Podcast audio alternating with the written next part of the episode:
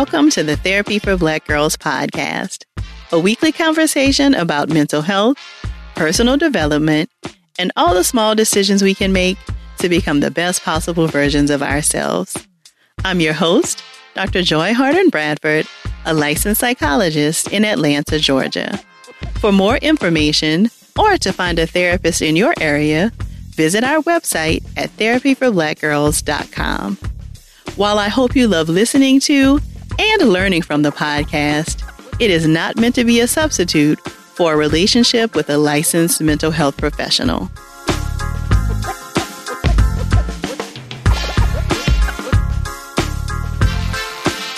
Hey, y'all. Thanks so much for joining me for session 190 of the Therapy for Black Girls podcast. One of the qualities I most appreciate about people who regularly practice mindfulness is their ability to cultivate inner calm despite what's happening on the outside. And I think this is definitely something many of us could use more of right now. To share more about her mindfulness practices, today we're joined by Devi Brown. Devi is a wellness educator, meditation teacher, Reiki healer, and author. She currently serves as the Chief Impact Officer for Chopra Global and is the voice of daily inspiration on the Chopra app. Through her best selling book, Crystal Bliss, and her podcast, Dropping Gems, Devi's work is rooted in sharing tangible healing modalities with millennial and Generation Z women of color in support of whole life enhancement. Devi and I chatted about the wellness practices she incorporates into her life how to get started with using crystals or primordial sound meditation, the importance of affirmations, and she shares a beautiful guided affirmation that can be experienced over and over to help keep us grounded. If there's anything that resonates with you while enjoying our conversation, please share it with us on social media using the hashtag TBGInSession. Here's our conversation. Well, thank you so much for joining us today, Devi. Thank you. I'm so excited to be here. Big fan. Likewise, likewise. I'm so glad we were able to make this conversation happen. So I am just fascinated by your journey, Devi, and have just been so interested in like the changes you've made in your life and like the route that you're on now, just in terms of sharing your awareness and information around like crystals and affirmations and meditation. And so can you tell us just a little bit about like how you started? So I know your book is called Crystal Bliss, and that is something that a lot of people are talking more about right now. Um, it's just like using crystals in terms of wellness. So, can you tell us a little bit for people who don't know anything about crystals? Like, how do you use crystals as a part of wellness? Yeah, totally. So, a little bit of my background is I used to work kind of in the entertainment and media space, but I felt a little bit like it was time to dive into a deeper calling. My curiosity has always led me. I am an only child raised by a single parent, so that kind of lends itself to a lot of self excavation and introspection. You kind of become a little bit of a detective of you in your life. And curiosity has always been my greatest superpower and my driving force. And when I kind of realized that I was longing for more depth. I was longing for a healing that I didn't have language for. And then I was longing to help extend this healing to other people. That's when I really kind of surrendered to the greater gifts of my life and some of the the deeper ritual work that I do and really made it the biggest piece of who I was and what my career would be centered around. And so the first leg of that journey, my first offering was my Crystal Bliss book. And through my business, Karma Bliss, we sell crystals and ritual kits.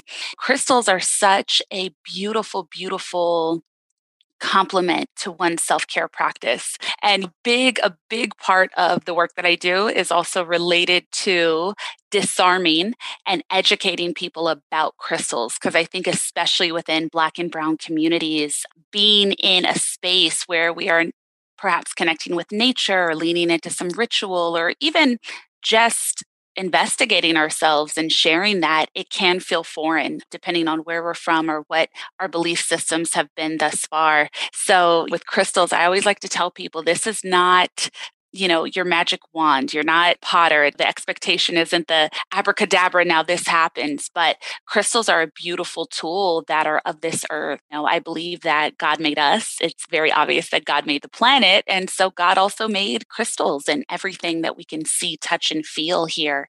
And this was in a time before there was medicine and before there was different elements of science and different things that we use now that have kind of really disconnected us from our ability to be our own spiritual scientists and our own healers. And so crystals are pieces of the earth. They are very often hundreds of millions of years old. There was a crystal found in the last couple of years that dated at 2 billion years.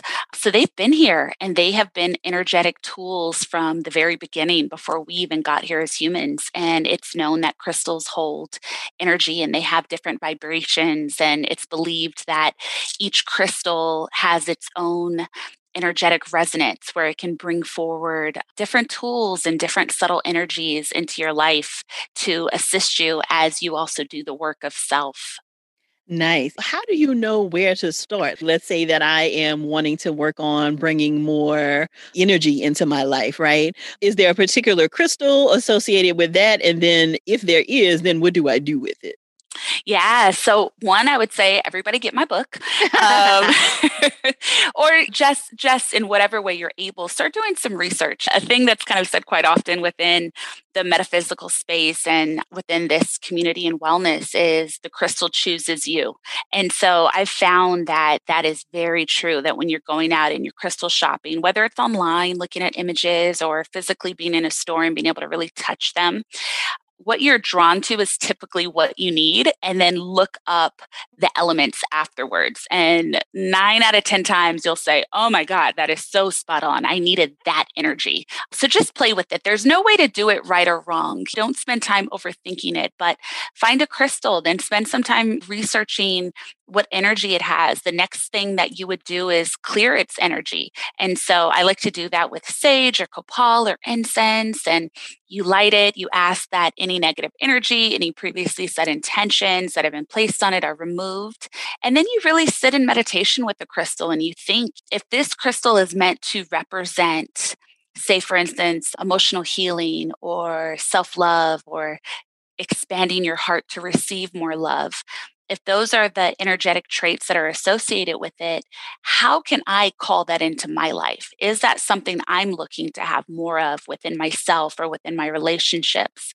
And then you kind of really think and set intentions based on that, the, the greatest vision for your life. And you bring your tools with you to further support where you're headed. Hmm So you mentioned already that the crystal is not a magic wand, and we talk about that in therapy too, right? Like that if we could wave a magic wand, we would, but right. until then, like tell me how we can kind of get you from point A to B. But I think sometimes it is kind of confusing about where you start to kind of do the work that you're maybe wanting to do. I think especially yeah. now where there are so many routes, right? Like so we have crystals, we have therapy, we have Reiki, we have sound baths, like all of these things. Yeah. I'm wondering if you can kind of speak to how someone would know like which route might be a good one for them. You know, I think that this is such a great opportunity for people to begin to trust their own internal GPS system, to really sit in their intuition and say, does this feel good for me? Does this feel like something I want or need? And really listening to and honoring that inner voice. As you said, Dr. Joy, there's so many tools available to us now, more than have ever been in human history. Like we have access to things that all of the generations that came before us really didn't have and had no idea even existed. And so I think it's important that it's not just one thing. Our healing journey is our personal recipe, it's our personal box that we're filling with the tools that resonate with each of us. And for each of us, it's going to look different. So I think it's so important, you know, for instance, I'll share a little bit about like my self care ritual. The way it used to look was really, really rigid. You know, I was like, okay, this is what I need. This is what I need. I read about this, so I want to try that. And so when I would approach my self care plan, it would be very stringent. It's like, okay, meditate, now do yoga, now stretch, now do this, now do that. And it didn't really allow me to embody the healing. It kind of kept me stuck at the intellectualization phase. Like I was going through the motions, I was doing it. It was beneficial for my life in many ways, but I wasn't breathing it It wasn't in my cells. It hadn't come down from my brain to my heart. And then with the pandemic, it became such a gorgeous opportunity for me to deepen my own self care practice and get really clear on okay, outside of what looks good on the gram for healing, outside of what people in my community are doing, what do I actually need in this moment? And then I just kind of built my box from there. So it's like you can be in therapy, you can be in church, you can also have crystals, you can journal, and you can meditate. You can do all of the things. It's not about one or the other. It's really about picking and choosing what is making you feel the most nourished and connecting you to the highest version of yourself. And there is no right or wrong answer for that. Hmm. I have seen you talk a lot in the past couple of months about how this has really given you some time to go inward. And I have heard other people say that too, but I think that there are also a lot of people who feel like this has not felt like a good time yeah. to go inward. So I wonder if you could kind of speak to like what has allowed you to do that and maybe some things that people are finding it difficult to kind of turn inward right now, what suggestions you might have. Oh, absolutely. Something I feel really grateful for. Like the deepest part of my journey started about 10 years ago. That's when I really started looking at my life and looking at my behavior and looking at the way I felt about myself and the way I experienced other people in the world. And I started taking more ownership of that and really looking to free myself. And so I'm really grateful in that I have amassed so many different kinds of tools from so many belief systems that I have had in my toolbox. And so when we arrived at this moment, it was kind of like, you know what? Let me really look and take stock at what I need in this moment. Let me reach into that reservoir and really pull out some meaningful and powerful things for myself. And I'm equipped with so many tools, right? Like I am certified in many things. I teach meditation. I lead a lot of programs on emotional healing, create curriculum around it. But I also have been navigating depression on and off for the last year regularly two weeks ago, I was deeply depressed and I sat in it and I held it for myself. And I said, okay, like you are hurting today. This is feeling really confusing. You're being triggered about a multitude of things. So let's sit in it. Let's gift you with some of your own compassion. Let's show up with some of your own supportive self. And so, luckily, when I'm in that space now, it's not to say that it's not going to happen to us. Like there are things that we're experiencing, even in the most recent, watching the Capitol getting taken over. These are things we never fathomed that mm-hmm. go against everything that we believe to be true about ourselves and the world. It's really pulled the veil of control and safety away from us. But even in that, it's like, how do I still show up for me? I cannot control the world. I cannot control anyone else's behavior. But how can I show up for me and love me more? How can I be in less judgment of myself when I'm having reactions to different things? So that's really what I lean into. I really want to stress None of us are getting an A in this pandemic. None of us are, are going to walk through this saying, wow, I really killed that. None of us, not any guru, not any therapist, not any mindfulness teacher. Like we are all submerged in our human experience right now. But it's just for me about how do I lessen my suffering? How do I not add on to my suffering with my own behavior. I don't want to participate in my own destruction. Life will kind of handle those challenges. And so that's kind of how how I've been approaching it and I think this moment in time it's so uncomfortable for so many of us because it was designed to be. I've looked at this from day 1 as being kind of like a divine timeout. This has been a moment where I was very clear that okay, this is going to be a tough year, but there's opportunity here. So, who else can you become? How can you become more right now in this moment? And so, my advice to anybody that is is really struggling or really embedded in the challenge of this moment, open yourself up to a little bit more curiosity and add some joyousness to that. Something I try to do when I feel pain or discomfort, I flirt with it. I'm seductive with my pain. I like to really question myself, but with playfulness. And instead of saying, like, oh, why do I feel this way? Oh, I hate feeling this way about myself. I kind of say, like, oh, girl, what's wrong? Like, what is this? What's this feeling? Okay, let me sit with it for a second. Where's it coming from? Okay, What's the deeper truth of that origin? Where did it start? What do I think that this feeling means about me? What do I think it means about the people in my life? And just being really gently curious and investigative with yourself and not condemning yourself. We're doing the best we can. Hmm Yeah, I mean, and that is something we talk a lot about, just kind of giving ourselves grace always, but especially right now, right? Like you mentioned, Yeah. there are no grades coming out of the pandemic. Like we are all really just trying to survive, literally, really just trying to survive. And so, really being gentle with ourselves. And I think it's interesting that you brought up like how therapists and meditation teachers and everybody, I really feel like this has added a different dimension to the work that I do with clients. And I'm sure for you too, Mm. right? Because usually, even though you're in it with your clients, like there is a very different level of in it right now because we Mm. are also holding our own stuff and trying to process in real time as we are providing a space for our clients to do that. Yeah, absolutely. And, and I think that's really um, inspired me to supercharge my spiritual practice and my rituals because I realized very early in this it's not sustainable. I lead women's groups. I work for a global wellness brand, Chopra Global, which I love. I lead meditations. I do all these things. And energetically, it, it's really taxing. It really, really is a lot when you are a mental health professional, when you are a light worker or just in service to others you show up powerfully, but it also really depletes you. And so, how can you make sure you're filling yourself up? And that's really what I've been exploring and kind of practicing on myself during this pandemic. And really listening to our innermost needs, realizing, especially as women, that we don't have to martyr ourselves. Like, yeah, we got to show up for a lot of people right now, but we don't have to do it in a way that destroys us or doesn't honor us. Hmm Yeah, so I was having a conversation with my own therapist. I think that was this week, maybe last week, just talking about like how to continue to build resilience throughout all of this.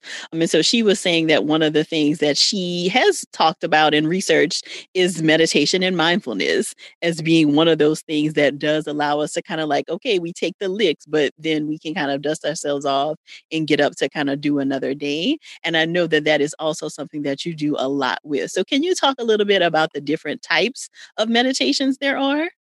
Yeah, well, I mean, there's so, so, so, so many, but I think the the leading ones that we work with quite a bit are like guided meditations, which is coming into a space where someone who is trained in this work or has an established practice kind of walks you through different perception shifts and different breathing techniques. So that's something that I do every day actually on our Chopra app. I lead our guided meditations and daily meditations. There's also the style of meditation that I practice is primordial sound meditation when I'm doing like my one-on-one practice with myself and that's based around a mantra and there's a lot of different meditation systems that use different kinds of mantras. Primordial sound uses a really beautiful sanskrit word that that resonates with when and where you were born and where the planets were at that time. And it's it's a word that doesn't technically have a meaning but it's a vibration. So when you repeat it silently in your own mind it's used as like a really beautiful guiding post when those thoughts do come in because it is completely normal to think during meditation. But the goal is to every time you think look to release it just observing oh i just had a thought I don't have to think about that right now. So let me release it and let me try to lock into my stillness and my silence. And that's the space we like to call the gap. So that is the space that is in between one thought and the next, where pure potentiality exists, where your healing can really be found.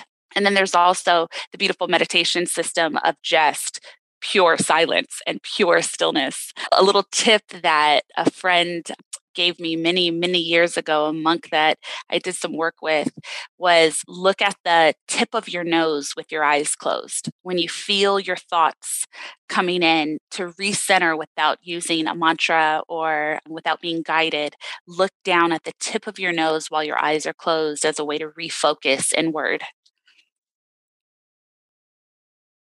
So I was trying to practice that while you were uh, describing it. I gotta remind myself I'm actually talking to you. I can't practice in the moment. Did you when we did that? Did you feel it though? Like, isn't that like such an interesting feeling? Of like, it is. Yeah, it is. Even though you know your nose is there, but there's something about like trying to look at it with your eyes. Yes, different experience. so I want to go back to the primordial sound meditation that you were talking about. So, yeah. is it a different word for everybody? Since we all have different like points at which we were born in the stars, and is it like a different word that's uttered for everybody?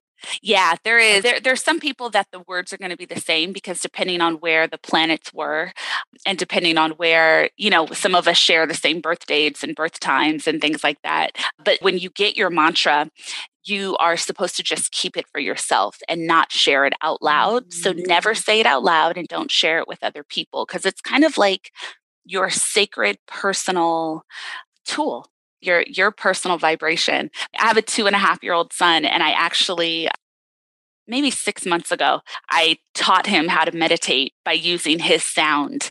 And it is his favorite thing to do now. In the morning, we come downstairs, he goes, Let's go meditate. um, and then we say like his little sounds together. I won't say his sound, but right. he loves to just say, um, and he like closes his eyes and he loves the way that vibration feels on his face. Mm-hmm. And so that's been a really fun thing to start exploring with him. Obviously, he's not going to sit there for more than perhaps 30 to 60 seconds, but even that is laying a foundation where it's showing him I know how to access and feel safe inside of my own body when I think that that is really the goal of these practices, at least in the way that I see it and the way that it has expanded in my life, like when you meditate, yes, on real world level, we are trying to lessen the amount of stress that we hold, lessen the amount of tension, really dissolve some trauma and, and create an open channel between ourselves and between creator. But it also is such a beautiful way of learning how to feel yourself like really from the inside out like how to experience yourself and notice the subtle cues of your body and your mind. And for me that has been one of the most transformational and beautiful parts of my personal journey. Every time i close my eyes there is a galaxy in my chest. Every time i close my eyes i have now this rich, vivid inner life where I'm fully entertained and engaged and at peace being completely by myself with my eyes closed. And that wasn't always the case. And that is usually the space that is very scary for people when they start learning meditation. Most people are not used to not being distracted in some way. And when we're distracted, it keeps us from actually knowing ourselves, which keeps us from healing ourselves. So I love meditation as a tool, especially to like really feel comfortable inside of you yeah, so I'm glad you mentioned that, Devi, because I think that is the feedback that I get most often from people who are a little leery about meditation or they try it and it brings up a lot of discomfort, right? Because yeah. we aren't used to being quiet, right? And so I think for people kind of depending on what is there that's kind of been uncovered, it can make you run away from something like meditation because you haven't quite learned the skills to be okay with that. So, can you talk about like yeah. some work that maybe um, you can do maybe before you're really ready to kind of sit in the discomfort that comes with really being still? Oh, God, it's so good. And absolutely, because that is the number one thing that everyone says. And it's so funny because everyone thinks that they are the first or the only person that feels this way and says, like, oh, I, I think too much. Yeah. Every single person, including myself, that has ever learned meditation has had that as their excuse before trying it. And so if you feel that way, that is 1 million percent normal. The average the average human being thinks thousands of thoughts a day. It's not about not thinking. I think that there is perhaps a small handful of people like Deepak, like Dalai Lama, like some of our just incredible sages on this earth who perhaps they are like, there is no thought that comes in, right? Like they might be doing it perfectly. But for the rest of us, we're just in practice. We're just in surrender to this. Like we're just human beings and it's okay. And so I think the bigger piece of that is one, it makes them uncomfortable with stillness and quiet because then who am I if I don't have all these stories going through my head? Who am I if I'm not currently playing a role for other people or for myself? But I think also for many people, it's just the fear of not being good at something right away. When you're an mm. adult, we take away so much of that natural wonder and curiosity, that ability to kind of like try. When we're kids, we're celebrated for trying. We get the A for effort. We are applauded for the attempt. Then, when we become adults, we judge ourselves if anything is less than perfect or if we're a novice at something or if we can't, you know, predict the outcome. And so that is the deeper fear that really keeps us from meditation, but we don't have to subscribe to it. And so, a big piece for me, whenever I feel any resistance towards doing something that I know honors me or that I know adds nourishment to my life, is I ask myself questions about it. Why do you really feel so charged about not doing this? What are you actually fearful of? If you know this feels good, if you know this is good for you, and you're making the conscious choice to not do it, what's the underlying story there? And I'm not judging myself for the story. I might say, well, it's this, this, and this. Okay, that's fine. I understand it now. Now I can attempt it in a different way or I can keep trying. But I think for most people that want to start meditation, it's really just start it and then just keep doing it. Even if it's five minutes, you don't have to do the full recommended 20 to 25 minutes a session. You don't have to do the hour a day that I like to do now but five minutes, two minutes. And I think for people that are in that space, especially, get started by doing guided meditations. That really takes the pressure off because then you're hearing this other voice. It's very clear that they're guiding you somewhere, and you just kind of hang out for the ride. Mhm. Yeah, and I'm glad that there are people like you and Tracy G and other Black women and women of color who have been able to offer guided meditations because for a long time, I think it felt very uncomfortable, especially for Black women, to have these guided meditations in voices that did not sound like ours, right? And so I think that that has made it, again, a more inclusive way for us to kind of be brought into this wellness space. Absolutely 100%. And I know I said this earlier, but I really love doing these. On the Chopra app, every day I do guided meditations, and I really, really work to do such an array of topics on each day so that we can really speak to like a vast amount of experiences that people can be individually having. I think it's important too to know that even if you're in a space where you don't necessarily see someone who you resonate with, which unfortunately in wellness can be quite, quite often. You know, in my journey, I was always the only person my age and person of color in every single retreat I went to, every certification program I did for years, for like close to a decade up until the last year or two years. And so I think it's important for people to know you still have the power to be your own healer. You still do have the power to sit with yourself and offer yourself these gifts. It's not necessarily always ideal. It does feel really good to build tribe and build community, but we don't have to look at it as a cookie cutter box. Like this journey of healing is a bespoke experience for each of us. We get to really create what it looks like, and it does not matter what anyone else thinks or feels about it. Mhm. Yeah, and I think that that's the other cool thing about so many people like talking about their journeys now, right? Is that it gives other people permission to kind of be on their own journey as well. Yeah. Yeah. Yeah.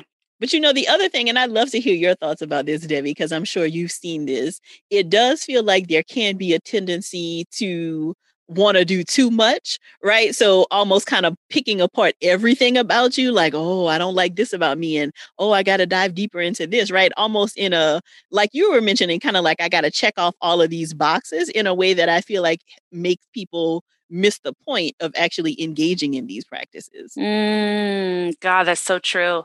So much of the reason that we're hard on ourselves, obviously, is learned behavior. You know, it's like either our families were really critical of us or even emotionally isolating and so we got hyper vigilant about ourselves or society was or so it's just so important not to apply those same techniques to ourselves. We have to treat ourselves with a gentleness and with a tenderness. And the way that I look at it now, I am not looking to fix myself. When we use that kind of terminology of like, I'm fixing myself, I'm working on myself, I get it. I get the intention. And I know that that's the popular language. But I think it's so much more important to lend ourselves grace by looking at it as I am remembering myself.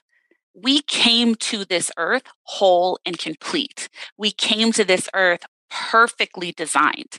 It is everything else that happened in between us coming out of our mother's wombs and this moment in time that has changed our perception of self or created all of these barriers to our healing and all of these experiences that don't feel good. But it's not because something is wrong with you.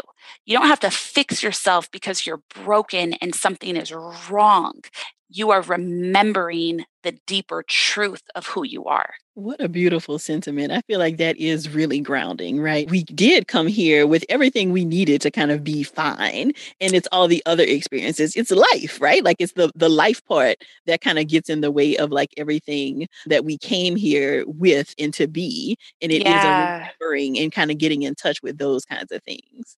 Yeah, absolutely. And I think especially like this really has to be heard by black and brown women. The the groupings of people who have never been allowed to feel anything in real time, have never been allowed to process, have never been given the dignity of their process or to a large extent empathy of any kind. And so it's like you do, you tell yourself this this loop, this belief that you are not enough or somehow you're a little less worthy than other people, especially a little less worthy than whiteness in our society when everything about our day to day interactions tends to reinforce that. You come to this earth, you experience all of these different kinds of traumas and spiritual curriculums, but then also every day there is something somewhere happening, no matter how slight or how grand, that further informs your belief that you're just not as good or something is wrong or life is meant to hurt or feel painful. And it's so important for us to always reframe that and know you know what's us and what is society so that we can really see ourselves as enough and whole and equipped for the moments that we face hmm I'm so glad that you said that, Devi, because it definitely feels like, especially, I mean, and we've kind of seen it just in recent weeks, right? Around all of the praise that it feels like Black women and other women of color get for working, right? Mm. So, like, oh, turn mm. the state blue and look at Black women and believe Black women and all of these things, right? But it feels like that praise only really happens when we are working, right? Like not just yeah. for our existence. So I feel like this is a real calling to like you're worthy regardless of the work. You are worthy because you exist. Right. God commanded it. There's nothing more worthy than that, than your existence was required here on this earth. It's everything else that gets in the way. I feel so grateful to be alive at this moment in time and to be alive as a woman of color in this moment in time. When else have we been able to be this free, especially inside of ourselves? And it's frustrating now. Like we've had an awful year. Even this week that we're talking, the most insane things have been unfolding. Mm-hmm.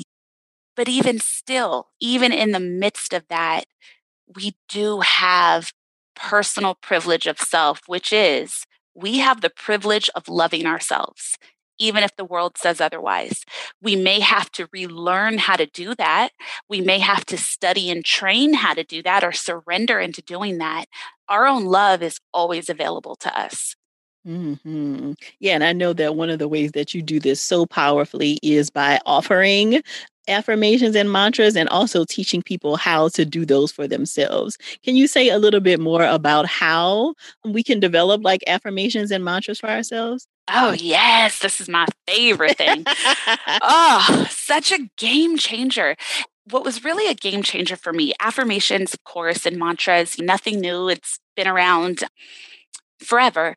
But when we get really invested in seeing ourselves and in and being clear on what we want to cultivate or grow in ourselves which takes quite a lot of self-honesty um, and looking at ourselves through non-judgmental very clear eyes the things we're able to manifest the accelerated pace within which we're able to grow it's just mind-blowing. And so i'm a big believer that when we're creating affirmations and mantras for ourselves, it's really important for us to deepen our emotional language to do that because that really helps us understand who we are and where we're going.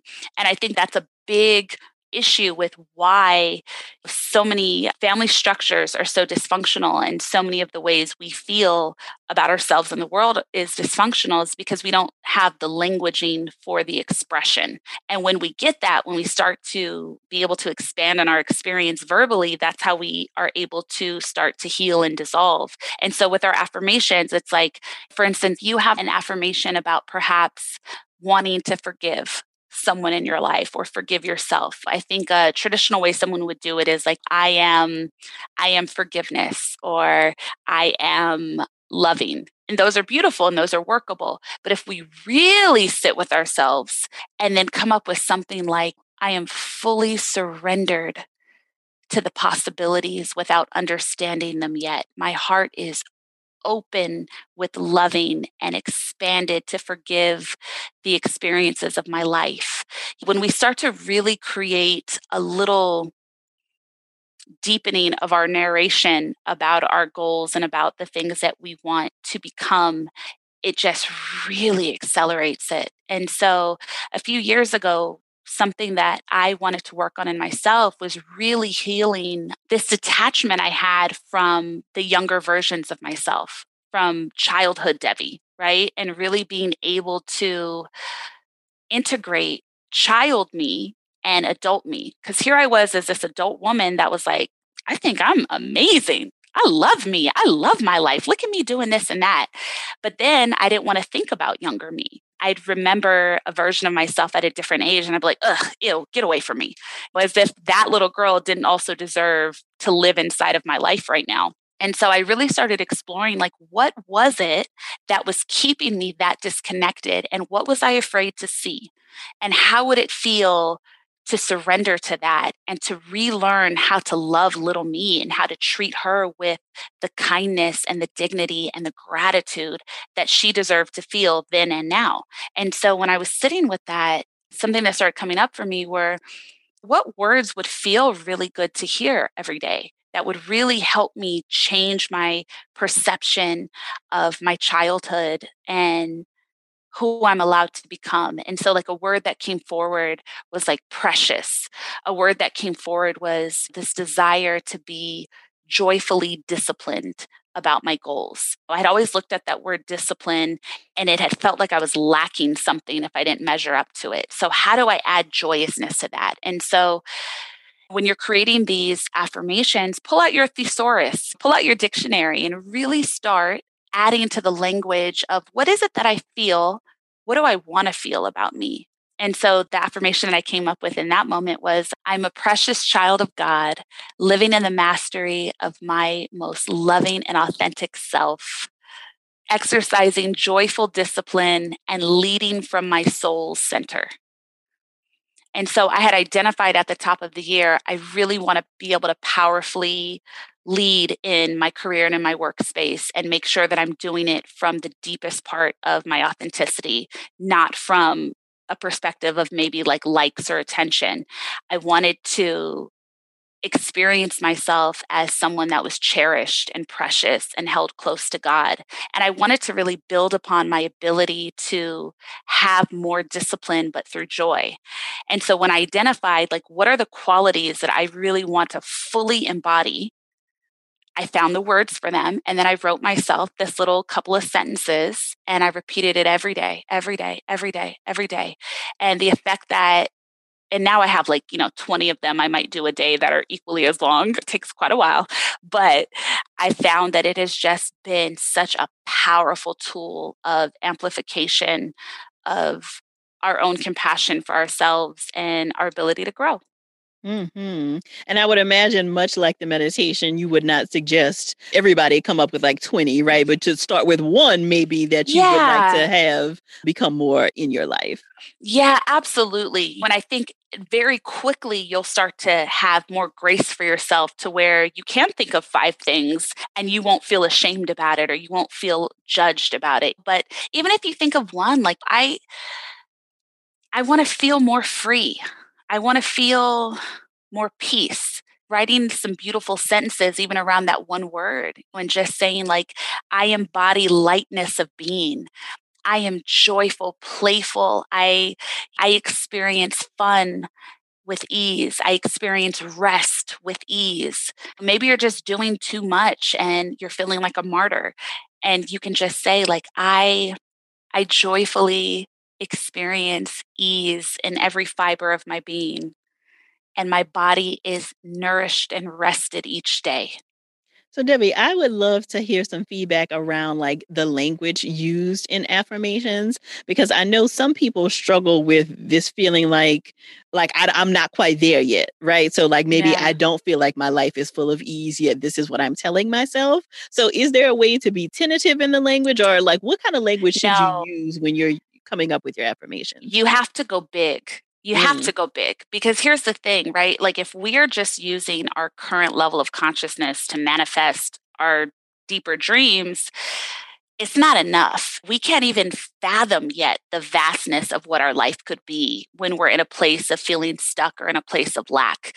So it's really important that you always go big because it's not supposed to be true yet. You know, if it was already true, I wouldn't have an affirmation for it. I wouldn't need to tell myself it every day. And so when we say that and we say it from that powerful space of like present tense word usage and like as if we already are that. At first, even the first few weeks, you may roll your eyes every time you say it. That's okay. Like, mm so go ahead feel irritated with it. You know when i first started some of like my inner child work i i would pick out a picture of myself from different ages. I would frame it in a really beautiful frame and i'd put it somewhere where i was forced to see it every day.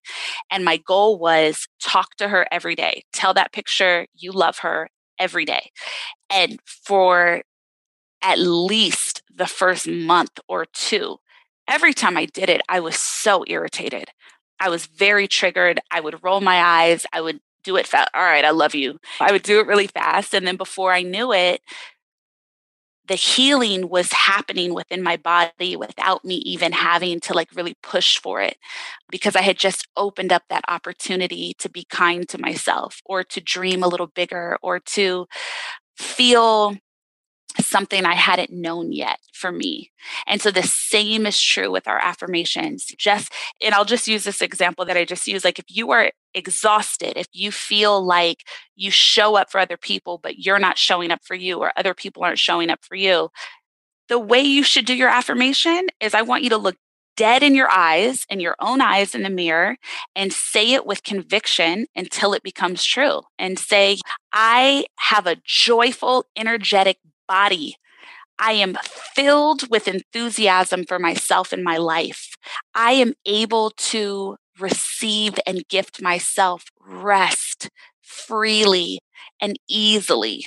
Whether or not that is true for you in this moment, it can be. And so we really speak to that aspiration of self until we are able to embody it.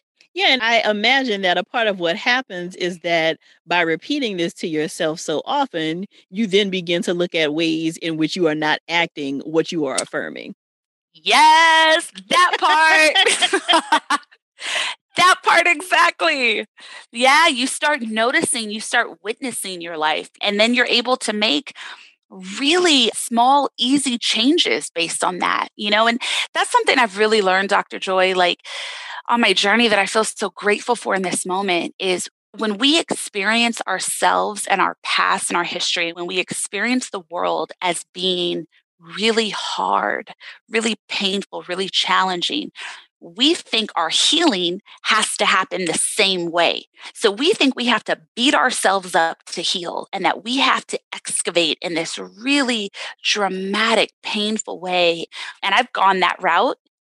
But I've also recently learned that in the last couple of years that healing can happen in the twinkle of an eye healing can be instantaneous. It can be a dissolving and not a fighting against.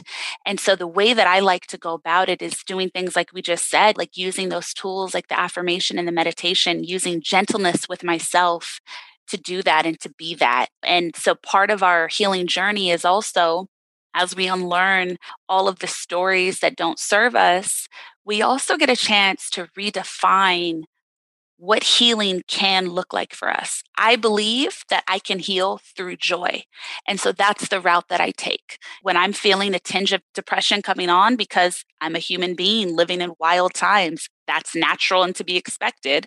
I lean into joy. You know, I do things that make me feel good even in a pandemic. If it's going outside and looking at a flower, if it's feeling sunshine on my skin, and taking a moment to actually really feel grateful for that, no matter what is happening around me, that's how I heal myself. And so life is challenging. The way we treat ourselves doesn't always have to be. I think honestly, in the moments where we have experienced the most pain, the best thing that we can do is to be the most gentle with those mm-hmm. parts of ourselves. Yeah, mm-hmm. yeah. You and I are talking about it, and it sounds so beautiful and so gentle. But the thing is, for everybody listening, it really is. It really is. And if you haven't been treated with gentleness and joy by the people in your life, you just haven't learned how to do that for yourself yet, but it doesn't mean it's not possible. It's just something new you'll be learning how to do. Mm-hmm. There will be lots of bumps and bruises, right? Because yes. when you have had that model for yourself, then you won't necessarily know like how to do it for yourself. Yeah, yeah. yeah. But also, and just saying that's okay. Mm-hmm. That's okay. Mm-hmm. Right, right. Again, giving yourself grace. Give me all the grace. I want, right. I want to stand in a shower of grace every day.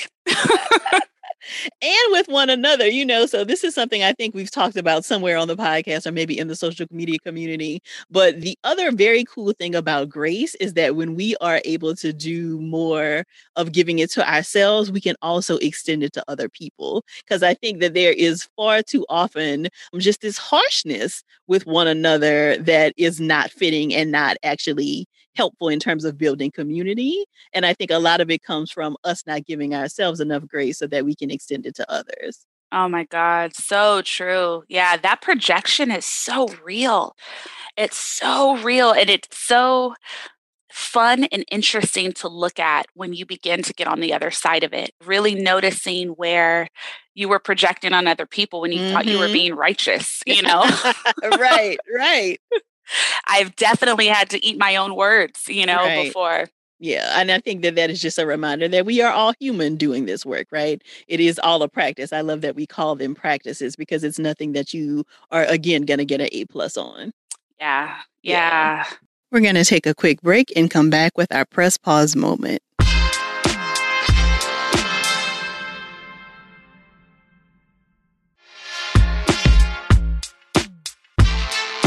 So, Devi, I know that you will be able to do this beautifully. So, here on the podcast, we have a segment called the Press Pause, where we like our guests to be able to offer something like a brief meditation or some affirmations that might be helpful for them as they kind of move throughout their day. Mm, I love that. Yeah. Okay. I would love to ask everybody listening to the show right now to just practice some gentle breath work with me. And wherever you are and however feels comfortable, just get into a position that feels good for your body. You can be sitting down, you can be even laying on your back, and just gently close your eyes. And let's just feel ourselves inside of ourselves for a second. And I'd like to invite you to take your right hand and just go ahead and place it over your heart center. And take your left hand and place it over your sacral chakra. So that is the space where your womb is, underneath your belly button. And just have one hand there, one hand on your heart. And just feel yourself for a moment. Feel your own touch. Feel your own support. Feel the warmth of your hand, the space that it's taking up. Let's just take a few deep breaths in and out through our nose with our eyes gently closed. So we can take a deep breath in through our noses together. And just hold it at the top for a couple of seconds. And then we're going to release through our mouths with a sigh.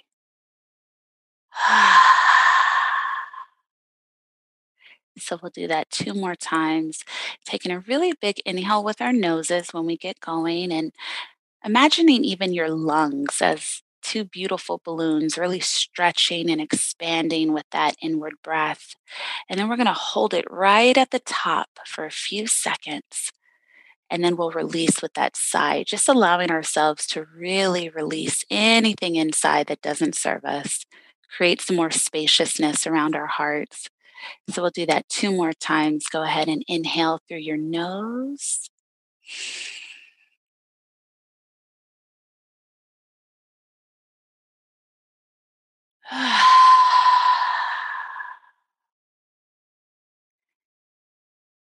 And for our last time, we'll do that beautiful inhale, hold it at the top, and then let yourself sigh it out. Really release.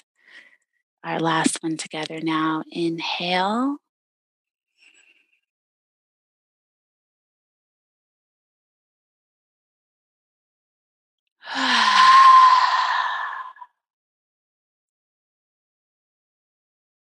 Now, your right hand still on your heart, your left hand still right there over your womb. Back to regular, gentle breathing. And as you're holding yourself in this moment, just really showing up powerfully for you, I want you to think of something that you feel grateful for. It doesn't have to be grand or a really big joy. It can be a tiny joy. Maybe someone let you merge in front of them today and there was ease to that, or you lucked out in some way, or saw your child smile, or you're just grateful to exist. And I want you to hold that feeling deep in your chest as you hold yourself. And just really allow yourself to savor it. Feel safe in that gratitude. Even if it feels natural, let yourself have a smile come across your mouth.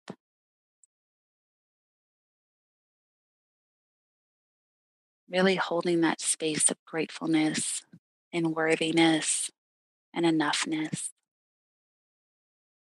And just say to yourself right now as we close out silently in your own mind I am worthy. I give and receive love freely. What God has for me is enough. Couple more breaths. And whenever it feels comfortable, you can gently Open your eyes.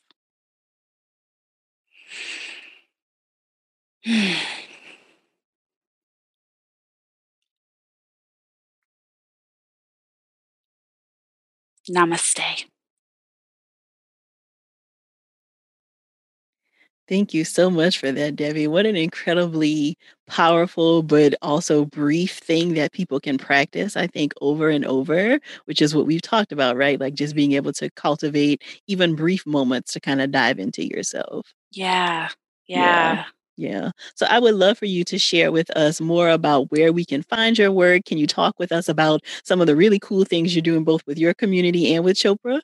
Yeah, absolutely. So hit me up on the gram. I'm uh-huh. on there, Devi Brown. And through there, you can also link to Karma Bliss, which is my business. On there, I have a community called Karma Gang. We have monthly Zooms and meditations, a book club. We do different challenges every quarter to really grow yourself. And test out some new tools and see what fits and see what can can feel really nourishing. And then at Chopra, which I am just so, so in love with my company that I worked for, Chopra. We have an amazing app called the Chopra Wellbeing app that you can find on your iPhone and every day I lead daily meditations on that app.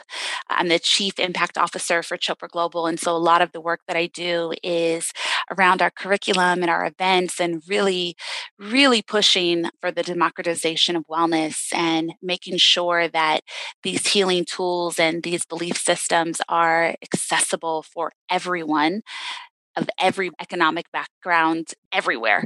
We do really, really beautiful work at Chopra, really rooted in Deepak's life practice and in Ayurveda.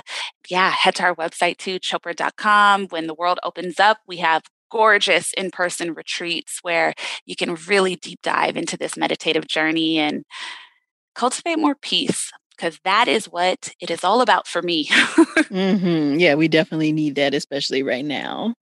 Well, Devi, are there any books? Because people really love diving into like books that you found particularly transformative or ones that you find yourself recommending over and over. Anything you'd add to that list? Oh, yes.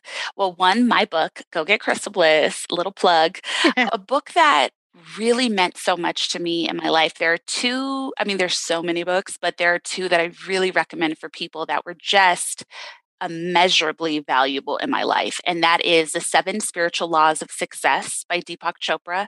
I still read that book every single day. It's a really small book that is so powerful. And you can kind of do it where you go over one law each day, but really learning the law of detachment that's featured in that book is probably one of the biggest game changers of my life.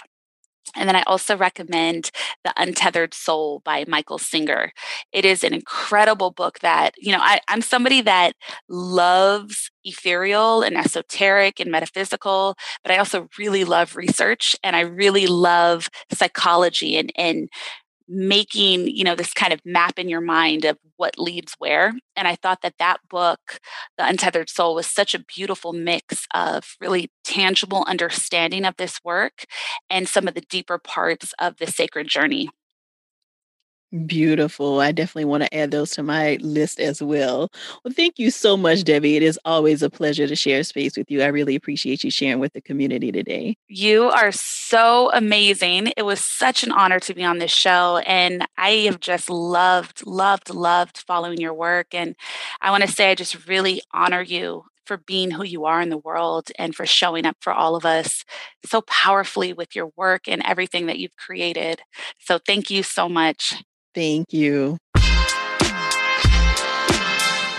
I'm so glad Devi was able to join us for today's conversation. To learn more about her and her work, visit the show notes at therapyforblackgirls.com slash session 190.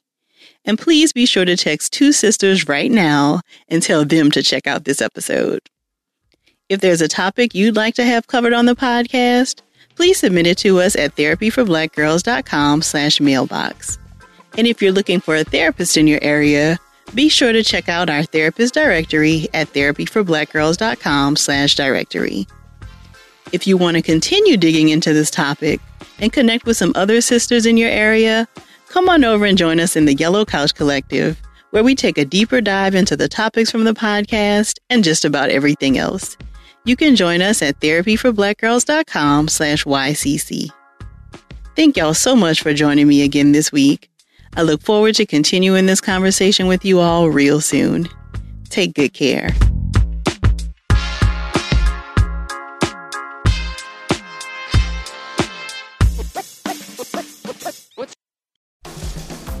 Hi, it's Heidi from the What to Expect podcast. This week on What to Expect, I am so excited to welcome Leslie Odom Jr. and Nicolette Robinson. They have a three year old daughter and a baby on the way. They're opening up about their pregnancy. There is no equivalent for men. We do not have to face our death to bring life into the world. And parenting. There she is. You want to say hi? Hi, Dada. And their relationship. I don't know if there's a sexual clock or whatever it is, but we usually sync up pretty well. Check out Leslie and Nicolette on the What to Expect podcast wherever you listen to podcasts.